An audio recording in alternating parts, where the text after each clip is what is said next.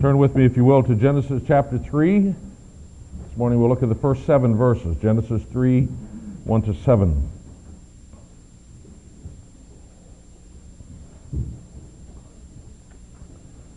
it's been debated for decades. Are our problems hereditary? Or are we only products of our environment? Is it nature or is it nurture? And now, with discussions about such things as genetic engineering and evolutionary psychology, the debate only gets more complicated. But the Bible has a more profound answer to what's wrong with humanity than either that we inherited something or that uh, our environment uh, caused something, though uh, both of those are probably true in some sense. But here in our text, the Bible takes us back to the day of a perfect environment and a day of perfect heredity but a day when sin entered the human race, resulting in all the misery and destruction which history has recorded since. Here in Genesis 3, we learn what went wrong. And what went wrong is that man sinned. It's important to note as we begin this that we're not dealing here with myths or legends or fables or parables. That's a very uh, popular thing to do with this passage. But the Bible clearly identifies Genesis 3 as history. This is God's account of the entrance of sin into his creation and the fall of mankind which resulted. Whatever your views of the creation of the earth, if you reject this account as fiction, you have to throw out the whole Bible, including the Lord Jesus Christ. For God says clearly that Adam and Eve were the first man and woman, and that in the garden on this day recorded, they first sinned against their Creator. And so sin passed on the whole creation, and all of the misery that we know is a result of this. But as we understand and accept this historical fact, which has led to such terrible implications for the world, we are then prepared to hear an, about another great historical event when Jesus Christ, as the second Adam, acted in our place again, not to plunge us into disaster, but to save us. And all of the implications that that has for this fallen world. One more word of explanation here. What we have in this text is two things at the same time. We have both a description of that first temptation, how sin entered this world. But at the same time, we have a paradigm, a model of all temptation, uh, which informs us for our own confrontation with sin every day. This is how sin uh, will, will, will come to you, too. In other words, what we learn about Adam and Eve's weakness instructs us concerning our own weakness. So let's read it. Genesis chapter 3, the first seven verses. Now the serpent was more crafty than any of the wild animals the Lord God had made. He said to the woman, Did God really say you must not eat from any tree in the garden? The woman said to the serpent, Well, we may eat fruit from the trees in the garden, but God did say, You must not eat fruit from the tree that is in the middle of the garden, and you must not touch it, or you will die. You will not surely die, the serpent said to the woman. For God knows that when you eat of it, your eyes will be opened, and you will be like God, knowing good and evil. When the woman saw that the fruit of the tree was good for food and pleasing to the eye and also desirable for gaining wisdom, she took some, of, some and ate it.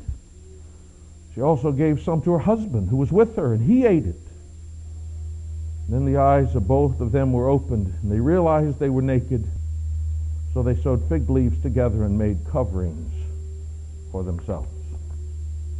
There are three truths that I want us to consider in this uh, passage. We'll spend more time on the first one, a little less on the second, and the least on the third. The first truth is this God's Word shields us from sin. God's Word shields us from sin. Now, before we get into that discussion, note that our account begins with the appearance of, of the serpent. That raises all kinds of questions for us. What kind of creature is this serpent? We know serpents as a snake in the grass. What was this serpent before the fall, before sin and the curse came? We don't know. And since Revelation chapter 12, verse 9 identifies the serpent or the power behind this serpent, the real one we're dealing with as Satan, then we get the question, well, where did Satan come from? Well, we really don't know for sure. A couple of passages, Isaiah 14, Ezekiel 28, talk about what may be uh, Satan's fall. But in fact, where did evil itself originate? And, and why did God allow evil to, to even appear in his creation? Oh, there are more questions than we could begin to address. And God doesn't satisfy our curiosity about these things. Instead, he just plunges in and begins with a reality which we will come to know well throughout the scriptures, and we probably have come to know already well, and that is that Satan is a subtle, wily devil. He is a master of deceit who will take any form and use anything to fulfill his goals. He is bent on destruction of God's people and God's creation.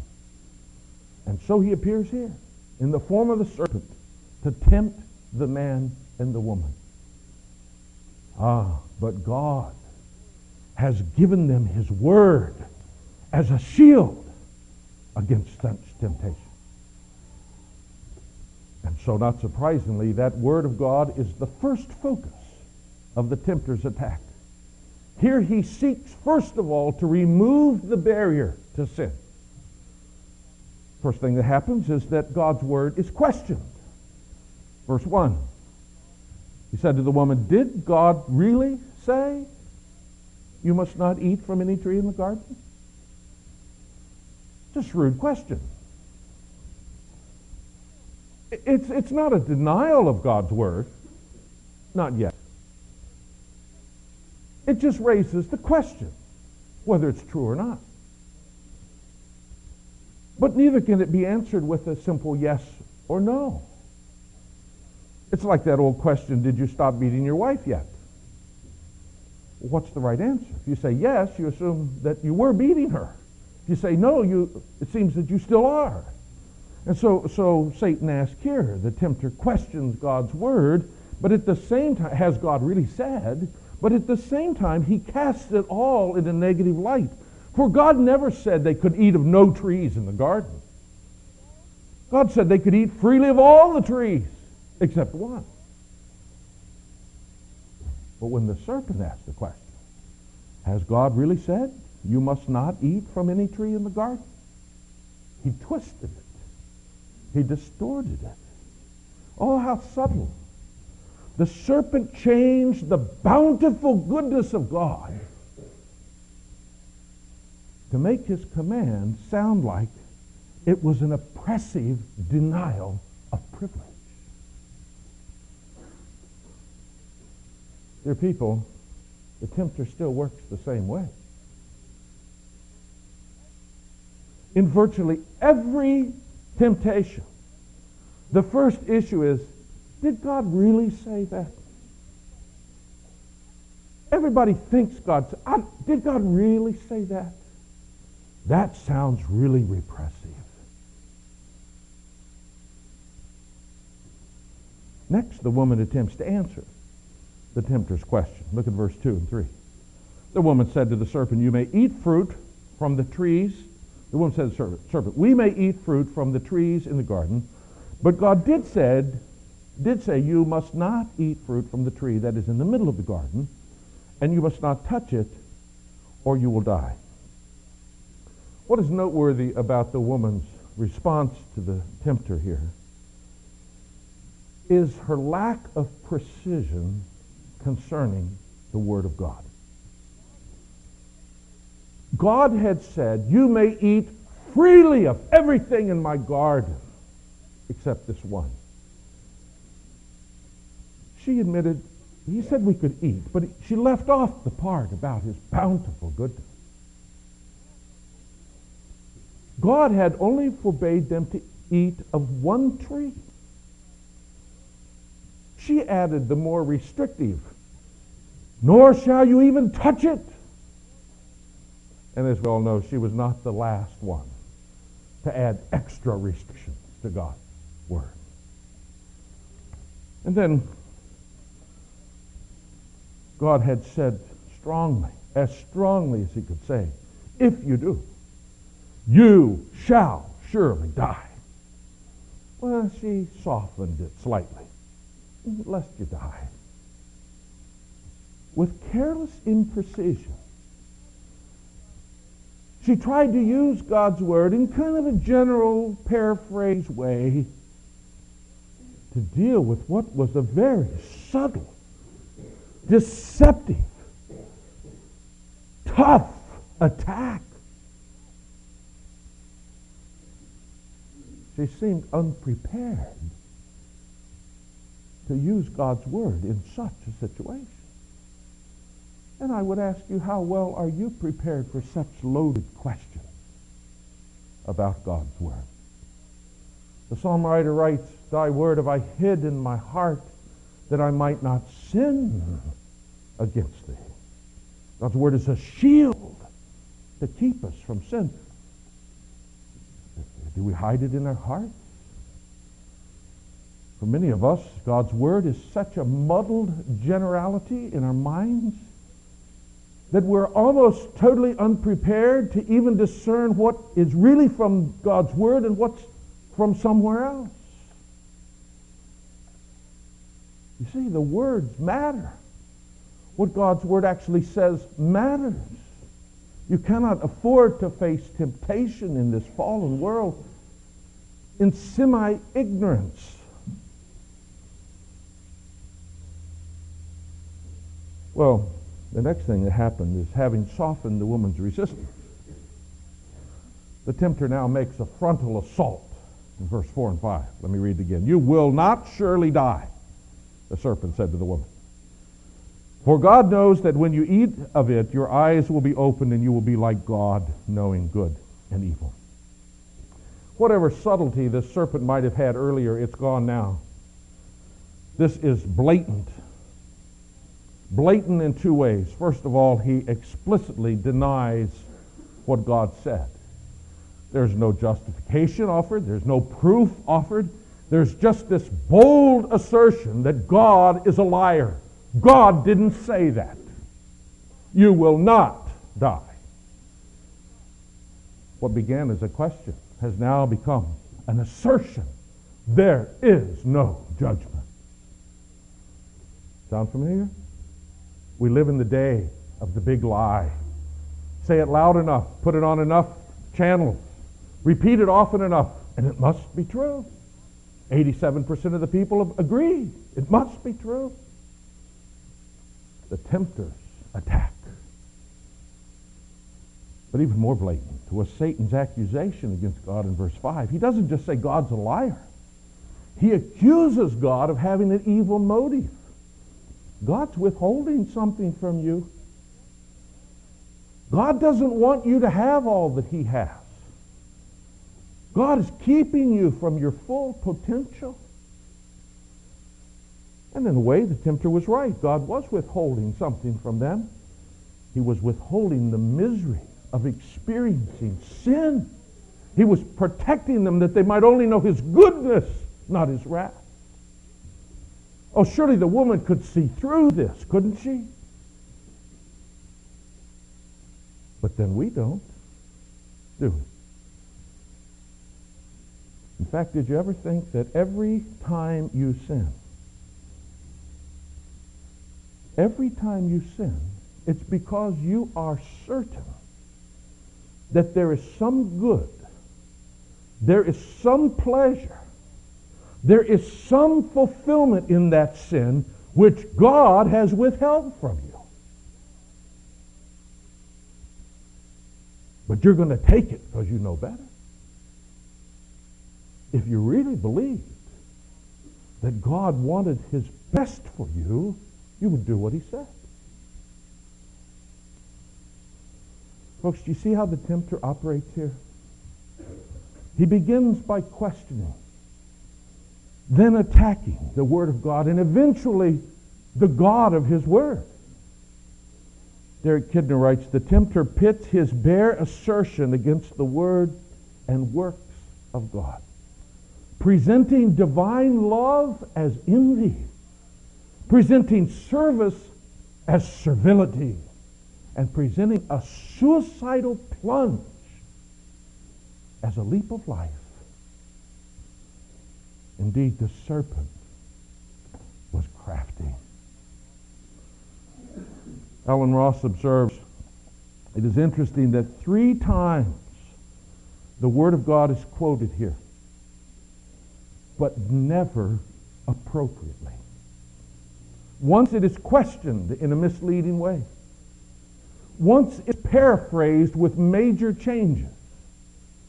And once it is flatly denied. And folks, this is still the battleground upon which God's people fight. This, it is a battle for the integrity of God's word. Has God said? In the world, the battle is assumed to be over. Everybody knows God's word's not true. In the church, the tempter is so much more subtle. For while confessing the Bible to be the inspired Word of God, Christians daily deny its relevance to our situation or its sufficiency for our problems. And so we walk down the same path that Adam and Eve walked. For God's Word was given to us to shield us from sin. Which brings us to the second point. Sin appeals to our desires. This is how temptation works. Sin appeals to our desires. Ever notice how people will do things when they're away from home that they would never do home, uh, around home where friends and family are present? Ever notice how people will do things in the dark when no one can see that they would never do in the clear light of day? That is evidence for the fact that when the restrictions are removed, we become weakened to withstand temptation. Well, the most effective restriction, the greatest safeguard of all, is the Word of God. And so when it is effectively removed, whether by being considered an outright lie or just being considered as uh, irrelevant and insufficient for us. When the Word of God is removed, we are at the mercy of our own desires. Alan Ross puts it this way The work of the tempter was finished. He had removed the barrier to their eating. He was no longer convinced that God would punish them for it. And he had brought them to the brink of sin with his rationalization. Eve thought God was holding back from her. Now, the appeal of the forbidden fruit was sufficient to draw them into sin. For sin appeals to our desire. We can see this happening in verse 6. When the woman saw the fruit, that the fruit of the tree was good for food, and pleasing to the eye, and also desirable for gaining wisdom, she took some and ate it. She also gave some to her husband who was with her, and he ate it. First of all, she saw that the fruit was good for food. Here's a physical, practical appeal. Everyone has a desire to eat good food. God made us that way. It's good. It's the heretic who says food is evil. Paul tells us. And here's the fruit. It's good food. You see, the issue was never that here's a good tree and here's a bad tree. here's good fruit, here's rotten fruit. Oh no, they were both good. Everything God made was good. The only thing that made this tree sinful was that God's word said no. But once the word of God is removed, now with no reason left not to, she is drawn by the goodness of the fruit. It's good for food, for sin appeals to our desires. But you all like the looks of the fruit. It was pleasing to the eye, we read. The appeal of aesthetic beauty. God made us with a wonderful capacity to appreciate beauty and to make things beautiful and to recognize what is beautiful. And God made this fruit beautiful. So once she had nullified God's command about it, all that was left was the beauty of its form and its color and its texture, and she was drawn to what was beautiful. For sin knows how to appeal to our sin. And then thirdly, she saw that it was desirable for gaining wisdom. Now, God made us with a thirst for wisdom. It's a good thing. But God says that the fear of the Lord is the beginning of wisdom. Unfortunately, that has now been set aside, and so she sees the fruit as holding before her the promise of wisdom. Now, it's not clear what about the fruit made it seem like it had the promise of wisdom. What it appears to be has happened is that the woman has substituted the serpent's lie. If you eat it, it will open your eyes like God. She's, she's removed God's restriction and substituted the, the serpent's lie and attached it to that fruit so that when she sees this good for food, pleasing to the eye fruit, she has attached to it the tempter's promise, and it will make you wise. And thus, something that was to be the vehicle of death suddenly looks inviting for wisdom. She's drawn by her desires. Now, we don't even have to wonder if this is what's going to happen to us, for the Bible says it in so many words.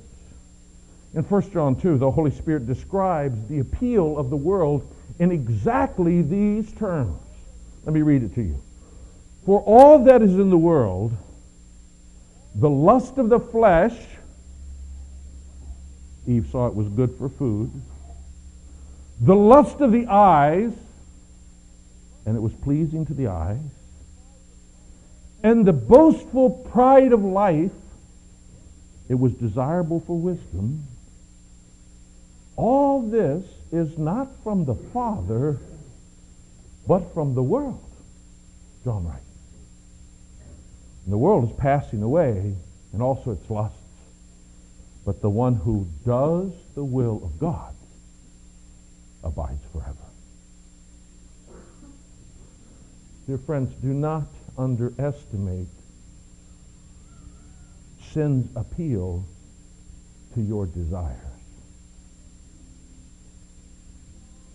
It is not for nothing that Solomon warns in the Proverbs, can a man take fire into his lap and not be burned? Neither can you play games with your desires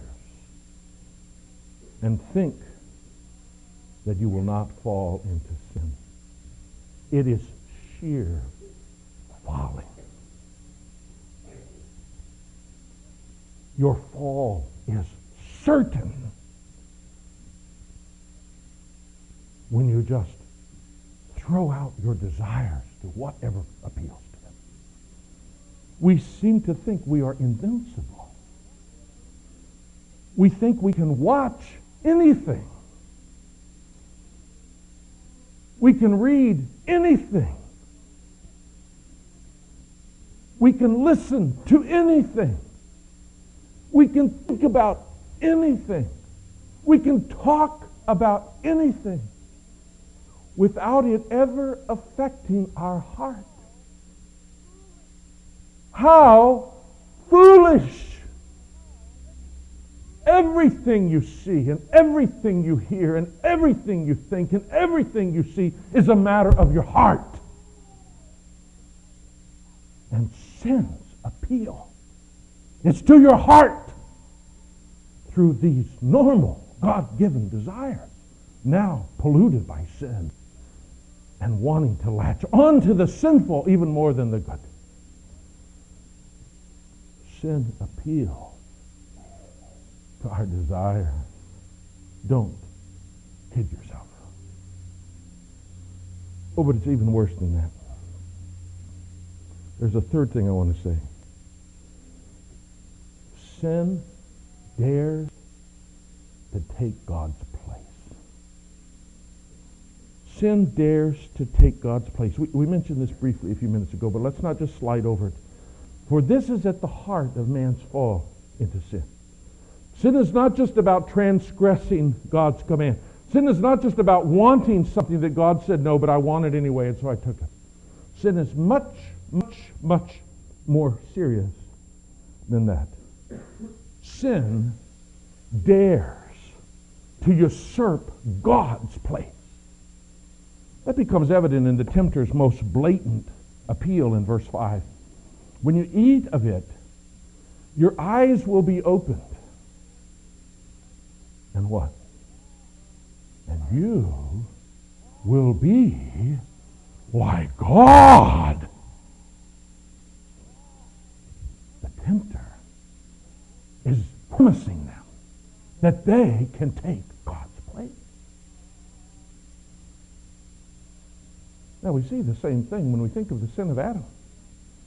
The New Testament makes the point that Eve was deceived. She believed the lie, she fell into the tempter's trap, and she sinned thinking she was doing a good thing. It was wrong, but she thought she was doing a good thing. Adam was not deceived. In other words, Adam stood there listening to all this, and he saw through it. He saw it for the lie that it was. And knowing exactly what he was doing, he took the fruit that his wife offered him and he ate it in disobedience. What on earth was going on in this man? It was pure rebellion. Perhaps for the sake of his relationship to his wife, he was willing to take on God himself but he knowingly, willingly usurped God's place, setting himself as the final judge of what is right and wrong, what I'm allowed to do and what I'm not going to do. And thus, as the steward and Lord over all of creation, as the head of the human race, Adam committed a treasonous mutiny in our name too, and we have all come to bear the guilt that passed upon the human race. But folks, before we get too self-righteous, this is the nature of our sin too. This is the nature of all sin. Sin dares to take God's place. It always involves man acting autonomously. I will no longer play the role of the creature. I will call the shots. I will not bow my knee to the Creator. I will be the one who decides. It always turns God's authority on its head and takes it to myself. When we come to the New Testament, that's how we see man's sinful situation described in Romans 1. They suppress the truth by their wickedness, since what may be known about God is plain to them because God made it plain. For although they knew God, they neither glorified him as God nor gave thanks to him, but they exchanged the truth of God for the lie and worshiped and served the, create, the creature rather than the Creator who is blessed forever. Such is the nature of sin. Every little sin, your sin, my sin, it is nothing less than an attempted coup against God. I will not have you to tell me what to do, God. I will be the master of my fate. I will be the captain of my soul. I will do it my way, and you will not tell me otherwise, God. Sin dare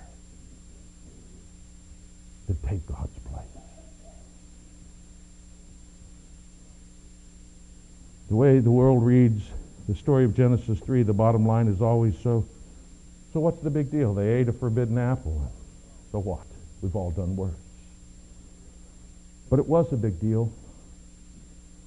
For in order to eat that forbidden fruit, not an apple, by the way, God's word had to be denied and set aside. And then the forbidden thing became the object of their desire and their affection, drawn by their desires. So much that they took it and ate it. And in so doing, they dared to usurp God's place. And the truth is, you and I have done the same thing. So what hope is there? Here they are in a perfect environment with no adverse heredity. And look at the fall. And here we are, having inherited all kinds of sinful tendencies, and in the midst of a world that eggs us on all the time. What hope is there possibly that we might ever be different? Well, there is none in ourselves. You've already proven that you will do the same thing, and so have I. We're no different. We keep repeating generation after generation. We keep repeating the same problem, the same sin, the same fault. Our only hope is this. There was another Adam. There was a second Adam that came. That's how the New Testament refers to Christ Jesus. He too was tempted. The same kinds of temptations, not in the Garden of Eden, but out in the wilderness. He endured the same kinds of questions, the same kind of insinuation, the same kind of full assault from the evil one. But in every case, in every temptation, he answered carefully, Thus saith the Lord. No, God's word says, and he remained faithful. And far from usurping God's place, we read in Philippians 2 that God's place was rightfully his, for he came from the Father, the Father's only begotten Son. He was in very nature God, the, the, the, radiance of the Father's glory, and yet he humbled himself and became a man.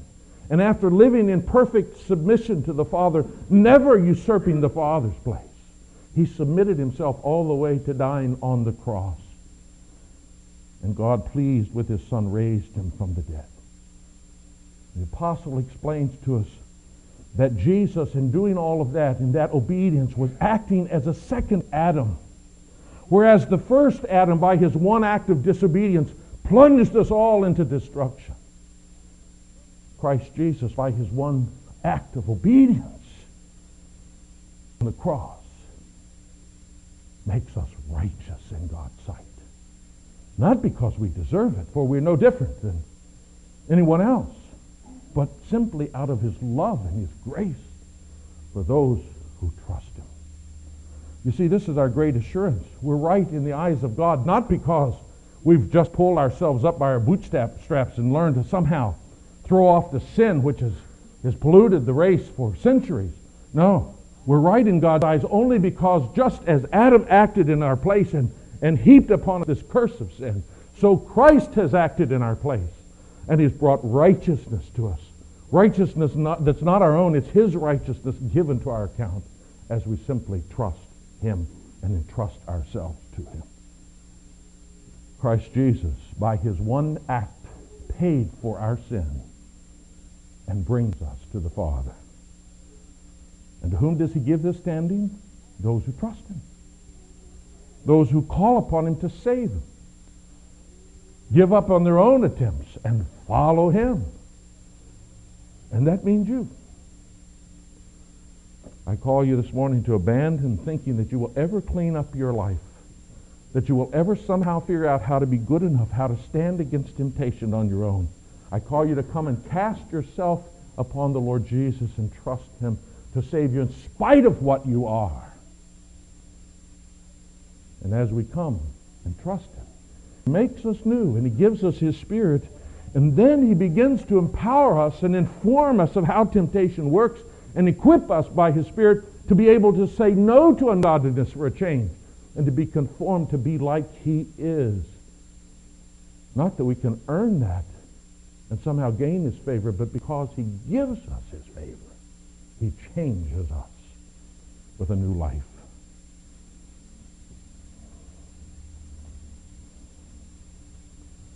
You might just want to pass over this story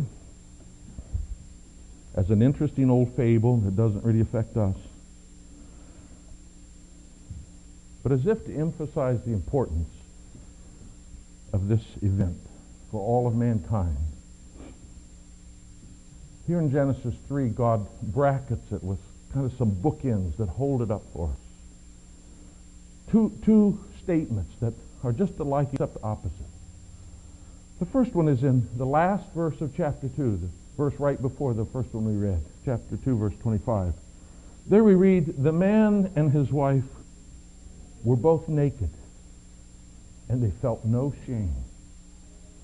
Here's the innocence and the openness of God's creatures, man and woman made in his image, living with no need to cover up, for they know no guilt, they know no shame, they know only perfect relationship with one another and with their Creator. But at the end of our text, the very last verse, only seven verses later, we read, Then the eyes of both of them were opened, and they realized they were naked. And they sewed figs together fig leaves together and made coverings for themselves. Oh, you see, the innocence is gone. Guilt and shame has overtaken them. And it continues to this day to destroy. We live in guilt. We live in constant cover-up. We live in constant shame. Even when we put a nice smiley face on inside, our hearts burn with guilt. And we cover and we cover we don't want anyone to know what we really are like. What happened? What happened from naked and unashamed to guilty and shameful and covering? What happened? Sin. And it will continue to destroy all mankind except for those who are clothed now in the righteousness of Jesus. Amen. Father, I pray that you would take this text and arm us with it, that we might know what to do when temptation comes our way.